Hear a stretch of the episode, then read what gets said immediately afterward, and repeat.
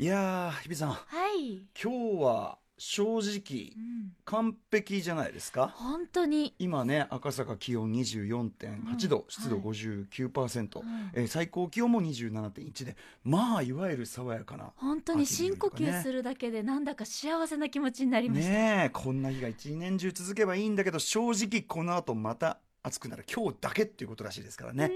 だなこの日を満喫しないといけません。アフターシックスジャンクション After Six Junction.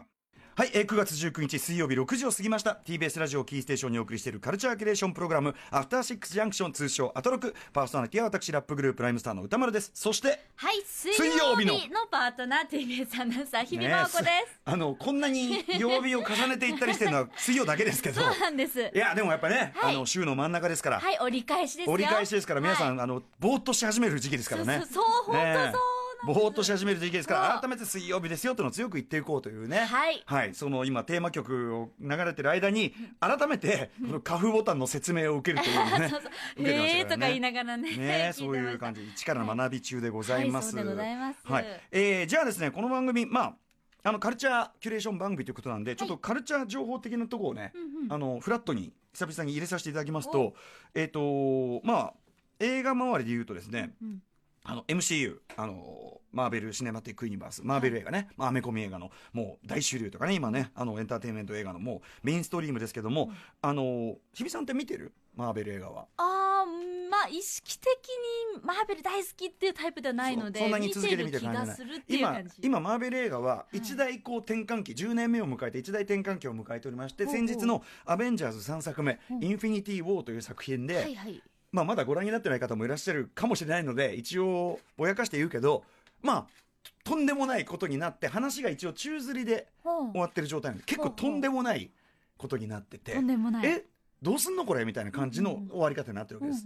で、まあ、若干そのマーベルのおなじみのあれで、まあ、終わりというかねエンドロールとかでおまけ映像でこの後こういうのが続きますよっていう暗示がポンポンって出ると。この間のまあアントマンワスプでも、まあ、そのインフィニティ・ウォーにつながるような暗示がされてたんですけどその中でこの間のインフィニティ・ウォーのケツに暗示されてたあるキャラクターで新しい今までの新しいキャラクターでキャプテン・マーベルっていう、えっと MCU 初のですねえっと単独女性ヒーローが主演。女性ヒーローが主演のう。んキャプテン・マーベルという女性ヒーローの、えー映画が今度まあできるんですけどそれがはい2019年3月8日にアメリカ公開なんですけど、うんうん。それのまあ予告映像が出ましたよと、うん。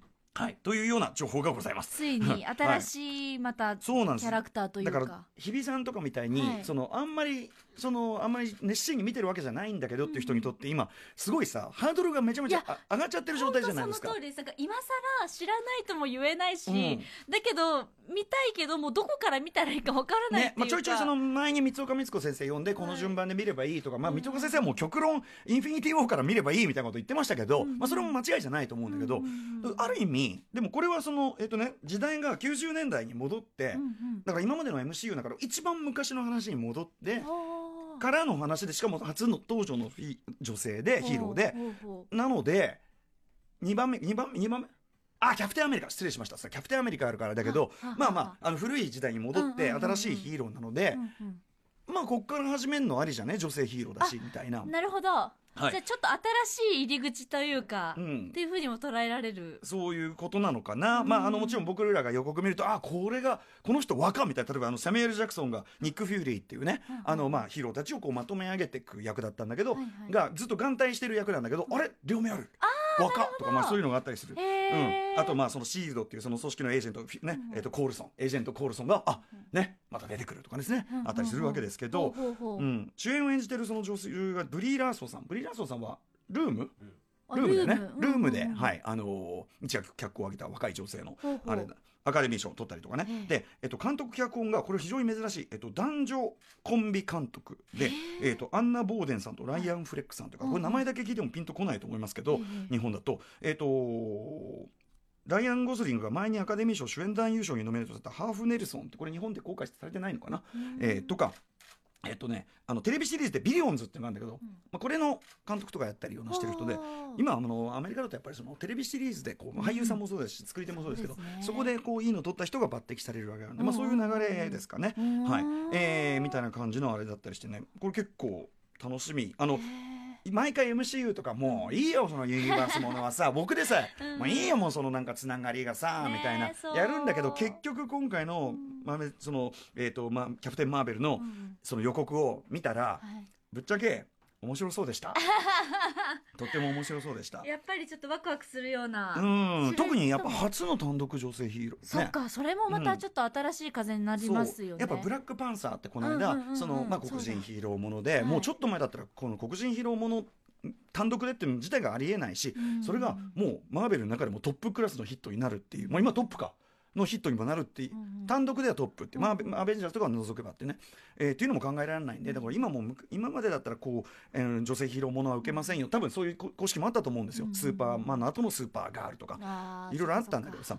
なんだけどあのこういうのが受けるっていうその公式がこう外れてきてる時代なんで、んはいあうん。のー非常にこう時代にも合ってるというか、はい。僕楽しみなラインでございます。これが公開されるのが2000アメリカでは、えっと、来年の3月8日。来年3月日。本公開日時は未定ですがまあ MCU ともなれば MCU ともなればかなり同時に近い状態だったりするんじゃないですかそんなにあ間あったりしなかったりするんじゃないですかね。なるほど。はい、で,、うんででその後にさっき言った「インフィニティ・ウォー」うん。アベンジャーズ」3作目のとんでもない終わり方をした。はは。結構びショッキングな終わり方をするんですけどはいそれの続きの部分がその後に来るってことでしょうね。なるほどね。うん。まあまあまああのね「インフィニティ・ウォー」の結末見て、うんうん。そうするとまあこの状態をひっくり返すにはこの要素とこの要素とこの要素でしょってまあなんかねうん。ありますけどね。え？うん。まあまあまあそんなこのこの辺りをね、まあ、でもみインフィニティも見てない方もいらっしゃると思うんでまあ、ちょっとそれ置いときますけど、うんうんうん。はいぜひぜひちょっと、はい日比さんもこのあのキャプテン・マーベル。うかなうん大丈夫だよ。全部は見なくていいから、うんちょっとうん気遅れしちゃうぐらいいっぱいあるから。い。やちょっと見てみようかな。21作目になっちゃってる。もう10年経21っ作目。10年経っちゃってるから。あそんなにあですね。いやいやだから言いまポイント言いますから、はいね。これこれこれまあまあまあ来年3教えていただいて。月来年3月いやまあはい。その春ぐらいまでにはというね、ことで楽しみでございますとはい。いうお知らせでございました。はい。そんな感じでよろしいですかね。はいそんはない感じで参りましょう。水曜日。はい、えー、様々な面白を発見して紹介するカルチャーキュレーションプログラム、アフターシックスジャンクション。今夜、えー、9月19日水曜日の、水曜日、メニュー紹介です。6時台この後すぐはカルチャー最新レポートです。私にも関係あるとあるビッグプロジェクトのお知らせ。皆さん関係ありますよ、これ。はい、うん。そしてその後のカルチャートークは先月新宿三井ビル会社対抗のど自慢大会をレポートしてくれたライターの下井草修さんが登場です。日比さんのこの夏の最良の思い出と言われている。本当に最初で最後の楽しかった思い出。寂しいこと言わないでくれっていう。虚しい。7時からはミュージックゾーンライブダイレクトのコーナー、えー、チャーベさんこと松田岳司さんとモデルのサラマリーさんを中心としたロックンロールバンドラーナーズのスタジオライブです。そして8時からは特集コーナービヨンドザカルチャー。今夜のテーマ何でしょうか？アナウンサー VS 朗読。シンプルなのに奥深い。朗読の世界にアナウンサーが挑戦するのでみんなで見守ろう特集ちょっと日比さんになかなかな 負担がかかる特集ですけどちょっとね今日ごめんなさい。ふわふわしてるからもうちょっと緊張してますずっともう。本当ですか？今日ダメだ。ちょっと飲酒で得意の飲酒でもして ちょっとガソリンでも入れようかしら。いいかもしれませんよ、はい。えー一見シンプルに見えて実は奥が深いという恐るべき朗読の世界に TBS 随一の随一のアクトレス系アナウンサー 日比真央子さんが挑戦いたします。ゲストは劇団ひまわりで演出指導を手掛け TBS アナウンサーの朗読会 A ラウンジで朗読指導も担当されております演出家の山下明彦あ明彦さんでございます。はい、そして8時台後半ザ・コンサルタントのコーナー。今夜はベテラン放送作家の瀬能正夫さんが登場です。メッセージも募集しております、宛先はメールアドレス歌丸アットマーク tbs.co.jp 歌丸アットマーク tbs.co.jp です番組ステッカーも差し上げておりますはい、ツイッター、インスタグラムも稼働中です。実況はハッシュタグ、ね、ツイッターの実況はハッシュタグ歌丸、ハッシュ歌丸、歌丸はロー文字、ローマ字小文字でお願いいたします。はいそして私もお友達です番組公式 LINE もフォローお願いいたしますはい、それではアフターシックスジャンクション行ってみよう After Six Junction.